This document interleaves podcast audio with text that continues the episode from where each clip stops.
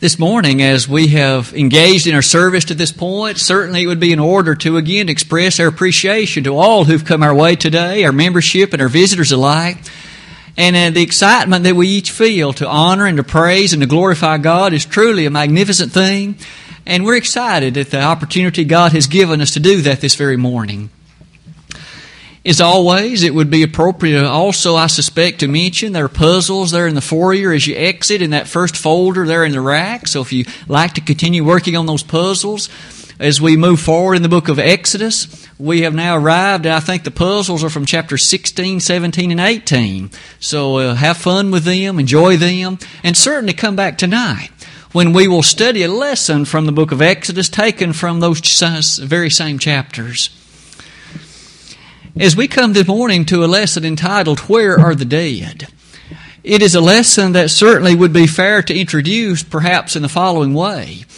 Because after all, as one gives thought to some of the profound and deep questions that cloud our minds, and questions that often come before us, it certainly is fair to say that many things, the human being in and of ourselves, do not have the capability to answer. There isn't anyone who has passed the scene of death, experienced what lies beyond, and comes back to tell you and I reliably what it is that is there, what it is that takes place, and what is it like to experience it. However, isn't it magnificent that God and His Word, by the greatness of His revelation, has in fact informed us about the details of these profound questions and also the answers that go with them? We would be quick to say, just as was affirmed in Deuteronomy 29 29, that the secret things belong to the Lord. And what God has not revealed, the human mind certainly does not dare try and answer authoritatively. But when God has spoken, when He has shed light on matters such as these, we would do well to pay attention to that and use it to help ourselves day by day to live in the way that would be pleasing unto God. Where are the dead? There isn't one of us in this audience that has reached any significant age that has not wrestled with the thought of what's life and what's death. What happens when you die? What happens after death? In fact, as parents and as older ones, that's one of the things that we wrestle with as that child finally reaches the age of not just going to a funeral home and just kind of entertains himself for a time, but starts asking, well, what it really is this? What is taking place? And why is everyone here seemingly in this position of honoring this occasion? I might ask today, we devote the next few moments to using the Word of God and addressing where are the dead? What does the Bible say about it? In fairness, that is all that is our interest. What does this book have to say about it? Because frankly, what I think or what my beliefs would be are irrelevant. They're immaterial and they do not serve to assist any one of you at all. But if God has spoken, and indeed He has, might we look interestingly into that over the next few moments this morning? Where are the dead? May I suggest we begin the lesson by first of all identifying the characteristics of a human being, looking intently at those matters that comprise a person. Now, we aren't talking about male or female in particular, but what is it that constitutes you and that what constitutes me? Once we've identified that, then the lesson will almost lead itself. Because we'll be in a position to address clearly, well, what about those constituent parts? What happens to them at the occasion of death? In order to begin that, let's shed some light starting in 1 Thessalonians 5.23 in the last chapter of that First Thessalonian epistle, the inspired apostle therein, as he made reference to the Thessalonian brethren, affirmed that his wish for them was that your spirit, your soul, and your body would all be preserved unto the coming of the, of the day of Christ. And isn't it a marvelous stroke of genius in the divine realm that on that occasion, God thus made recognition of the fact there are three portions, three constituent pieces to a human being. There is the body, there is the spirit, and there is the soul. And might we take careful note that the spirit and the soul are distinct. Perhaps you and I might be of the position to think that those two are just interchangeable, that they really are referring to the same thing. And even though there are some passages of Scripture in which that appears to be the case, at the most basic level, they are in fact distinct. In Hebrews 4:12 we read, "For the word of God is quick and powerful and sharper than any two-edged sword, piercing even to the dividing asunder of soul and spirit, and of the joints and marrow, and is a discerner of the thoughts and intents of the heart." So if it's possible to discern to a distinction between them, they must be different. And hence, this distinction between spirit and soul will be of interest to us to make note of as we consider through the lesson this morning. First of all, let's give some thought to the body. As Paul made reference to it there in 1 Thessalonians 5:23, this is the easiest for you and me to appreciate. The body is merely that physical matter that we see with our eye. That physical body that I'm able to look upon when I see you and also the one you look upon as you see me. That physical body, of course, much is said about it in the Bible. Some of the following things quickly, of course, should come to mind.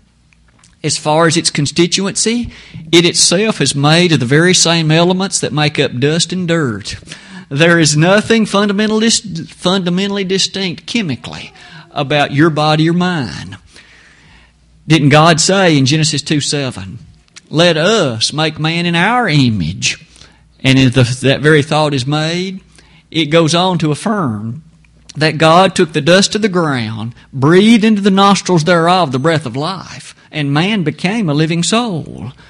And so that body that is what you and I see is simply made of the same chemical elements as dust and as dirt. In Genesis 3:19, on that occasion, after the scene in Eden, God, looking upon Adam, directly said to him, In the sweat of thy face shalt thou eat bread, till thou return to the ground, for out of it wast thou taken. For dust thou art, and unto dust shalt thou return. Dust. That body, then, that is the one that is made for you and for me, is simply made of those elements of dust and dirt but you'll notice as you give some additional thoughts to that, that body that is able to be looked upon by you and by me, it is a very special thing in some ways. The organs that are therein were designed and fashioned by God and they carry out their functions. And in Psalm 139, verse 14, we read, I will praise thee, for I am fearfully and wonderfully made. Marvelous are thy works, and that my soul knoweth right well. David's description on that occasion was about the beauty and remarkable character of the human body, and he said, Marvelous is it. May we thus give some appreciation to the specialness of it, but perhaps one set of notes would be fair to end. That physical body is not permanent, it is not eternal. How often does the scriptures bring to our mind the realization that again it'll return to the dust of which it's made? It will deteriorate and decay. It will not last on and on. That very thought brings us to our own mortality, doesn't it? To the reality and the existence of death. Just as surely as perhaps that is noted, upon its demise or on its decay, it does return to those basic elements of the dust. To this point, we've discussed the body. Waiting on our list are the two others. Let's turn our attention to the spirit when reference is made to the spirit of man, what is it that is being discussed? You are a spirit, and so too am I. You'll notice as reference is made to this spirit in the verses I've listed for you, that spirit is wholly separate and apart from the body, completely distinct. That spirit that is you or that is me did not generate from some matter of evolution. It didn't generate itself by some particular means of mechanism. It was expressly and directly given by the God of heaven. In Isaiah 42 5, we notice on that occasion, the inspired writer affirmed that it's God that giveth the spirit of man to him. In Zechariah 12, verse 1, that marvelous minor prophet on that occasion said, Is it not God that formeth the spirit of man within him? In Hebrews 12, verse 9, a rhetorical question is asked Is not God the Father of our spirits?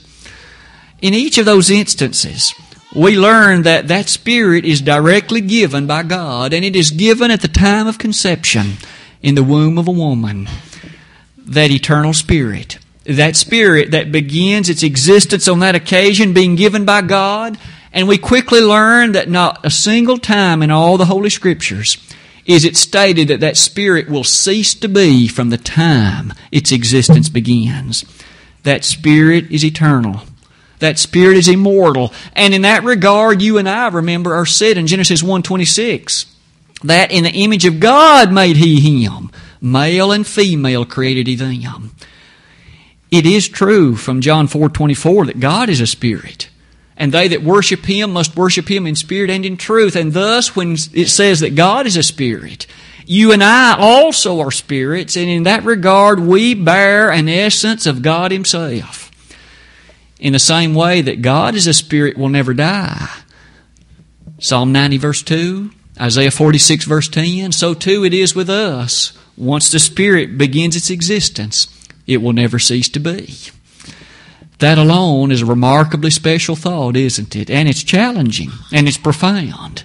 But that's what the scriptures teach, isn't it? That spirit, that immortal part that really is you and me in finality and in the basic character, that really is what the human being is an immortal spirit, a spirit that will never die. That thought gives the human being a rather special nature, doesn't it? Because notice, of any animal, it was never said that it was made in God's image. The animals do not have this immortal spirit that is you and me dogs, cattle, snakes, fish, you name it. They were not made in God's image like you and I are. You and I are immortal spirits, therefore, and they are not. As we've looked at those two pieces to the human being, the body on the one hand, the spirit on the other, that leaves us the soul yet to be considered. In frankness, this one is more challenging, primarily because of the many ways that word can be used in the sacred scriptures. I've tried to highlight just a few of them. With regard to this consideration of the soul, the word is used in the Bible in a variety of contexts and in a number of ways. For example, there are occasions when the word soul seems to mean nothing more than person, just means an individual. For instance, on the day of Pentecost, about 3,000 souls obeyed the gospel that day and were baptized. Thus, just 3,000 people responded to the gospel call of invitation. Acts 2.41. In 1 Peter 3 verse 20, we learn that eight souls were saved in the days of Noah. It just meant eight persons, eight individuals. So it is possible for the word soul to be used in a way that merely refers to a person. However, it can also be used in a way to refer to the act of breathing. And it's somewhat interesting that the Hebrew word that, and also the Greek one that appears in the scriptures, really at its fundamental level has reference to breathing. That which breathes, in one sense of the word, has this matter of a soul. Now keep in mind, this is distinct from that eternal spirit. And the fact that you and I have lungs and are capable of breathing, and thus give the appearance and all the reality of life, in the way that word can be used, we are said to possess the matter of soul. But you'll notice there's another way that the word sometimes is used. Jesus said in Matthew 10 28, Fear not him which can kill the body, but hath nothing more than he can do. But rather I tell thee that thou should fear him which can kill both body and soul in hell. There, Jesus used the word as a synonym for the Spirit. For it's the Spirit that will ultimately find its way to hell for those that are wicked, for those that are unprepared to meet the Lord. It is that Spirit, you see, that's eternal. It is in these ways that we have gained an understanding then of the body, the spirit, and the soul. The body is again that inanimate thing that is made of the chemical elements, that is what you and I see with the physical eye. The spirit is that animating force that gives life to the body. It is really what constitutes at the fundamental level that separate and apart from the body, which is the human being. The soul is merely that matter that is exhibited in the body when the spirit is, uh, is there present in it. It, in fact, is, the, is that reality of the body itself being alive. To look at all three of them, we notice that all three were mentioned by Paul in 1 Thessalonians 5:23. And now the question comes, as a person comes to the point of death, what happens to these three? Thankfully, the Bible gives us information about all of that. And let's proceed then to look at it in the following way Death. What is it?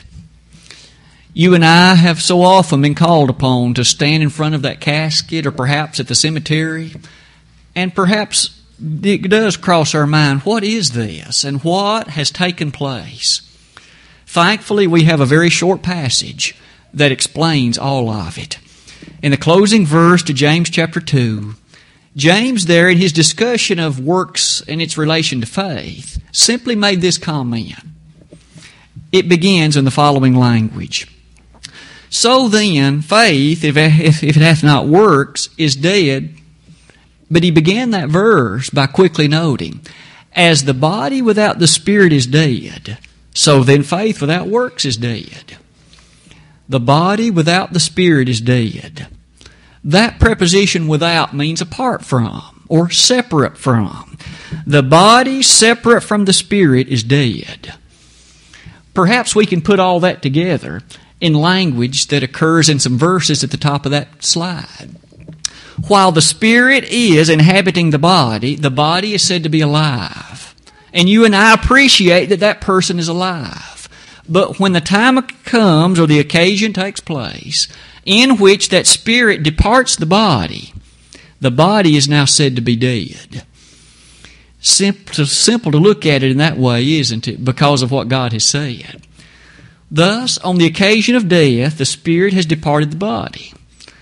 Now, that's certainly a far cry from saying the spirit is dead because we've already learned the spirit doesn't die.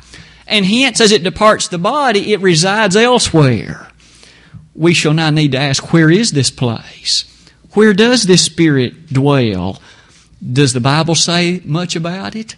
Thankfully, it does. So at death, we learn that the Spirit has departed the body. The body, without now its Spirit, is now said to be dead and it proceeds its decay back to the elements of which it was made. However, that spirit is alive and well elsewhere, residing in a place that God has prepared for it. Where is this place? First of all, notice a number of passages that shed some light on this reality of the spirit as it departs. In Genesis 35:18, on the occasion of Rachel, Jacob's beloved wife, giving birth to their second son, the second one that she bore, his name would ultimately be Benjamin. But you might recall that she died in childbirth. She passed away in giving birth to that little boy. But as we notice in that verse, it says, she died, but it quickly goes on to say, her soul departed. Reference to that eternal spirit that really was Rachel, it departed in the activity that was recognized as her death. Notice some other passages that are also interesting in their import. In Genesis 25 8, with respect to Abraham. We remember on that occasion it says that he came to be old and full of years. He gave up the ghost and he died. But it goes on to say, as the verse closes, that he was gathered to his people. How do you and I put that together and make sense? It says he died. How then was he gathered to his people? There have been those through the centuries who have asserted, well, that just means he was buried with his ancestors. That cannot be the explanation. Remember, his father was Terah. He was buried way back in Haran. God had called Abraham to this new place. Abraham wasn't buried where his daddy was. And thus, being gathered to his people doesn't have anything to do with being buried near his ancestors. Let's look at another passage before we explain it. In Genesis 25 17, it says of Ishmael that he was gathered to his people when he died. In Genesis 49:33, Jacob was gathered to his people when he died. In Numbers 20 Aaron was gathered to his people when he died. We also see in Numbers 24, as well as in uh, Deuteronomy 32, that Moses, when he died, was gathered to his people. As often as that phrase occurs, it apparently is very significant. What could it mean that he was gathered to his people? We've already learned again that it has nothing to do with where his physical body was buried. At least in regard to Moses, that is abundantly clear. For recall, God buried him somewhere on the mountain, and not to this day, not a single person knows where he was buried. So it cannot possibly mean that he was simply buried or his body was near his ancestors. Here's the meaning. We now know that spirit is eternal. At the time of death, the spirits of all of these illustrious Old Testament characters simply proceeded out of the body and they were all dwelling somewhere else. Thus, when Moses was gathered to his people, or when Abraham was gathered to his people, his spirit had now gone to a marvelous reunion somewhere else. And it wasn't on this earth, of course. This beautiful recognition of being gathered to their people, of course, holds in our mind also the beautiful hope of reunion someday. Those individuals who we've loved up on this earth and who've passed from the earthly scenes of this existence, if you and I are believers in the Bible, and if we have committed our life to the following of the Master, we have every hope in reality that if they were faithful, that we all will be able to be together someday. We'll be gathered to our people. Isn't it interesting then to give some thought to what else the Bible says about this Spirit and where it goes? You may notice that some of the next statements lead us to some of the usages of Jesus as well as the other individuals of the New Testament. I think one of the statements that David made is one of the most keen ones in regard to this.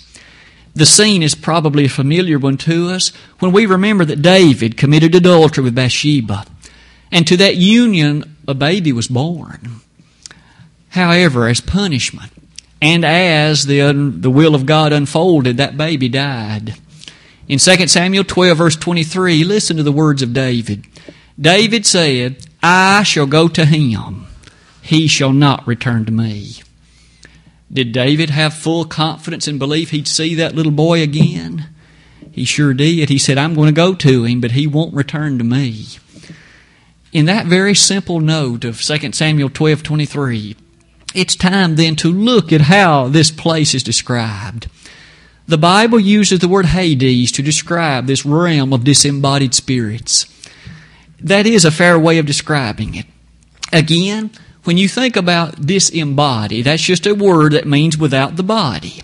So at the time of death, when the spirit departs the body, the spirit is still very much alive and well. It's just that it's not dwelling in the body any longer. Where is it dwelling? A place called Hades. The word Hades in Greek comes from a very significant set of root words. The prefix a or a means not.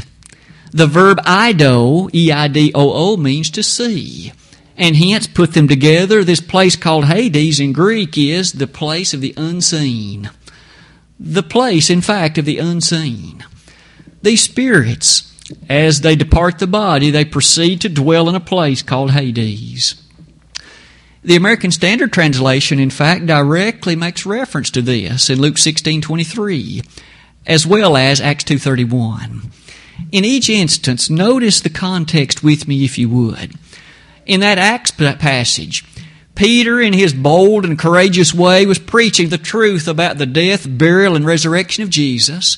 But as he discussed that, he said the soul of Jesus was not left in Hades. Thus, when the Lord died at Calvary, when he died on the cross, we learn in John 19 30, 30 through 34 that in fact he did die. And his soul, Peter now tells us, had journeyed to Hades. Even the soul of Jesus, that immortal spirit that he was, spent those three days in that realm we call Hades. You'll notice that as Jesus referred in Luke 16 to the rich man and Lazarus, where were these two? Again, our King James translators didn't do us the greatest of favor because here's an important point. There are three different words in Greek. Three different words. And our King James translators translated them all with the word hell. But keep in mind, they're different and they're distinct. Hades is not the same as eternal hell. We'll learn that in just a few moments. We learn that when Jesus' spirit left his body, it went to Hades. It didn't, he didn't go to hell. It went to Hades. And when you and I pass away from this life, in death, our spirits proceed to this place called Hades, the realm of the unseen. Not only that, we notice those other two words also quite often were translated as hell when we really should note the distinction between them. You might notice carefully with me that when we give thought to Jesus, what better example than he might we have? In Matthew 27, verse 50, it says he gave up the ghost. Now, that word ghost is just another word for the word spirit. He gave up the spirit. The spirit that was him left when he died. Where did it go? To that thief on the cross, Jesus said, Today thou shalt be with me in paradise. The thief and he, both their spirits, that very day, were going to be in a place, in a realm the Lord called paradise. But yet Peter had said in Acts 2.31 he'd gone to Hades. It thus follows that paradise is in Hades. Paradise is a realm, a region, if you please, apparently in Hades. We immediately learn some interesting things about this place. We learn, for instance, from the account of the rich man and Lazarus. Where was Lazarus? He was in a place called Abraham's bosom, the way the text reads. It would thus seem to appear that paradise and Abraham's bosom are one and the same. And they are both located in this place called Hades, but they're places of comfort. For it says expressly that Lazarus was comforted. There's no toil here, no anguish, no difficulty, certainly nothing that would tarnish or mar. A place of comfort. In Revelation 14:13 we read this helpful passage. Blessed are the dead which die in the Lord from henceforth. Yea, saith the Spirit, that they may rest from their labors, and their works do follow them. This place, called paradise, is a place of rest, a place of comfort, it's a place of enjoyment, it would seem, because we do not read of Lazarus having any difficulties or problems here. This realm that we've learned about so far, this realm that is in fact in Hades, we must be careful to notice it is not the same as heaven. It is not the same as heaven. It's in Hades, it's paradise, but it's still not heaven because God the Father's not there. How do we know that? We have several passages that lead us to note this. First of all, Peter's sermon again. On, in Acts 2, verses 29 and 30, Peter directly said that David, that illustrious patriarch, still had not ascended to heaven. Why? Because his spirit was still in Hades. And do we not read in 1 John 4 12? as well as in John chapter 3, verses 19 and following. How that no man has seen God at any time.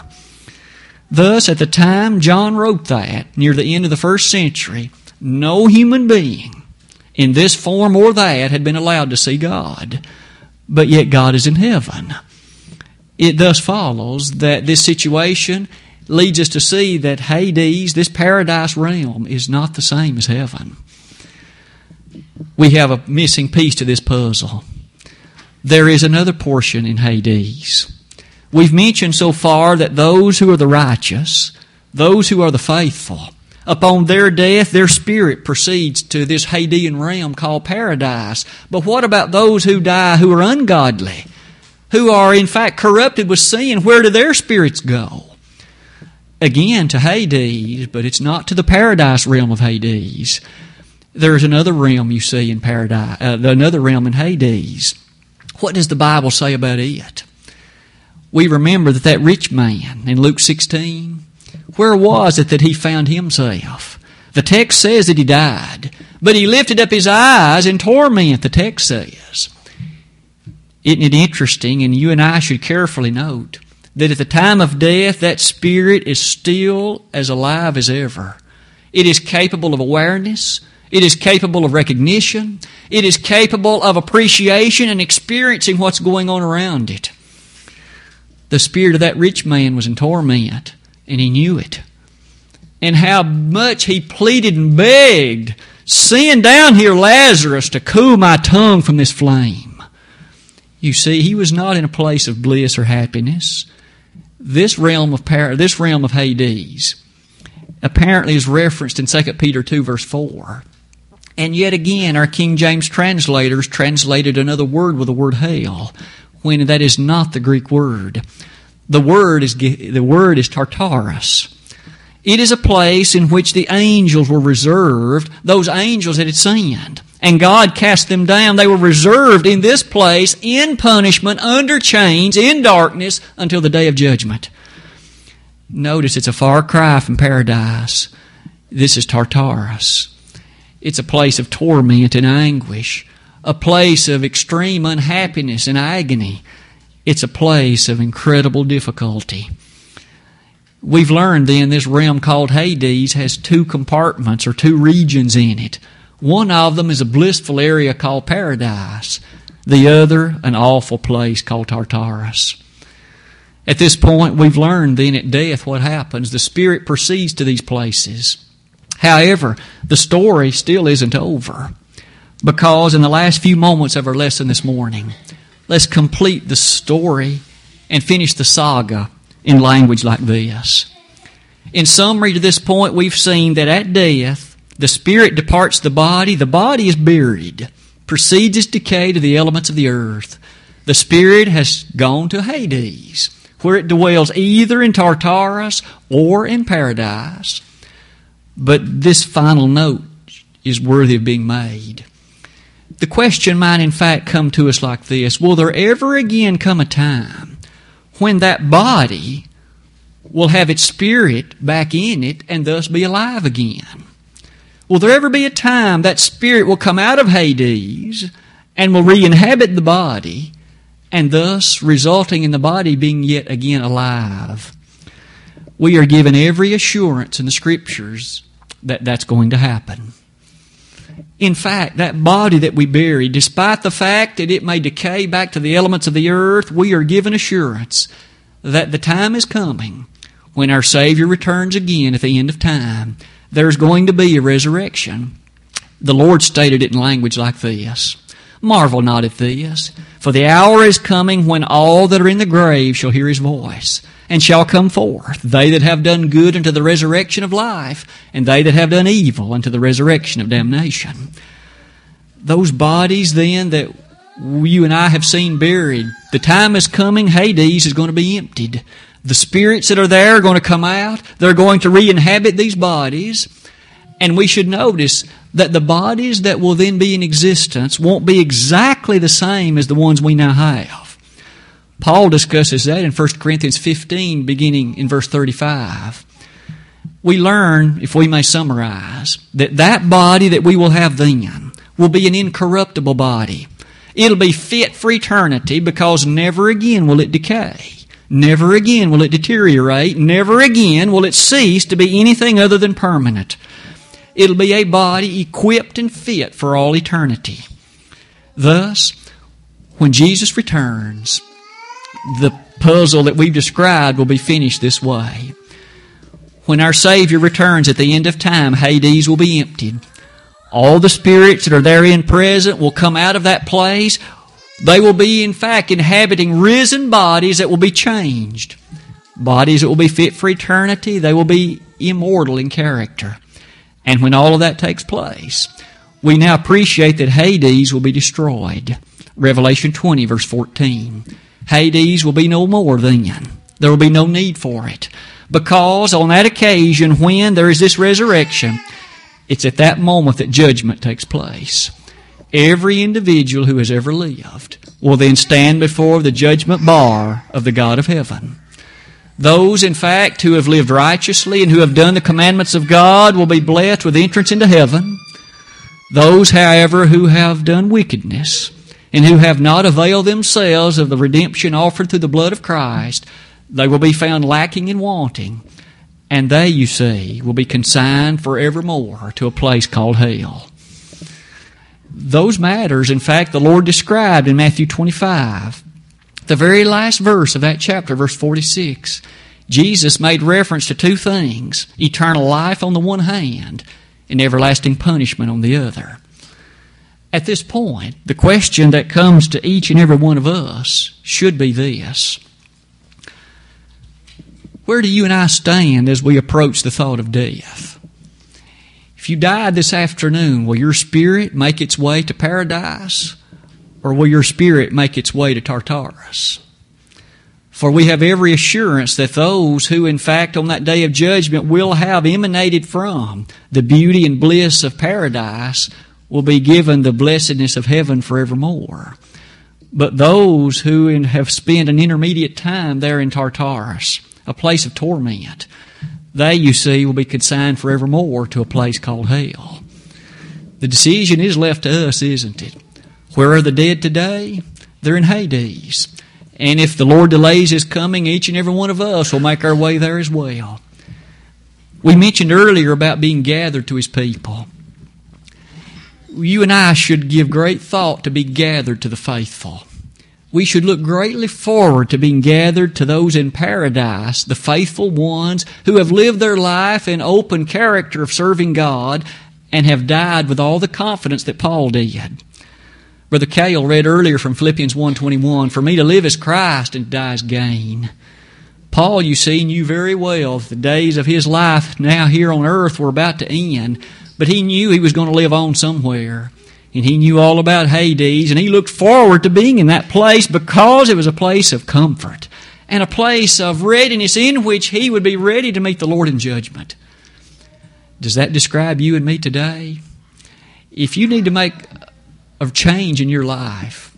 The gospel call of invitation is extended to you.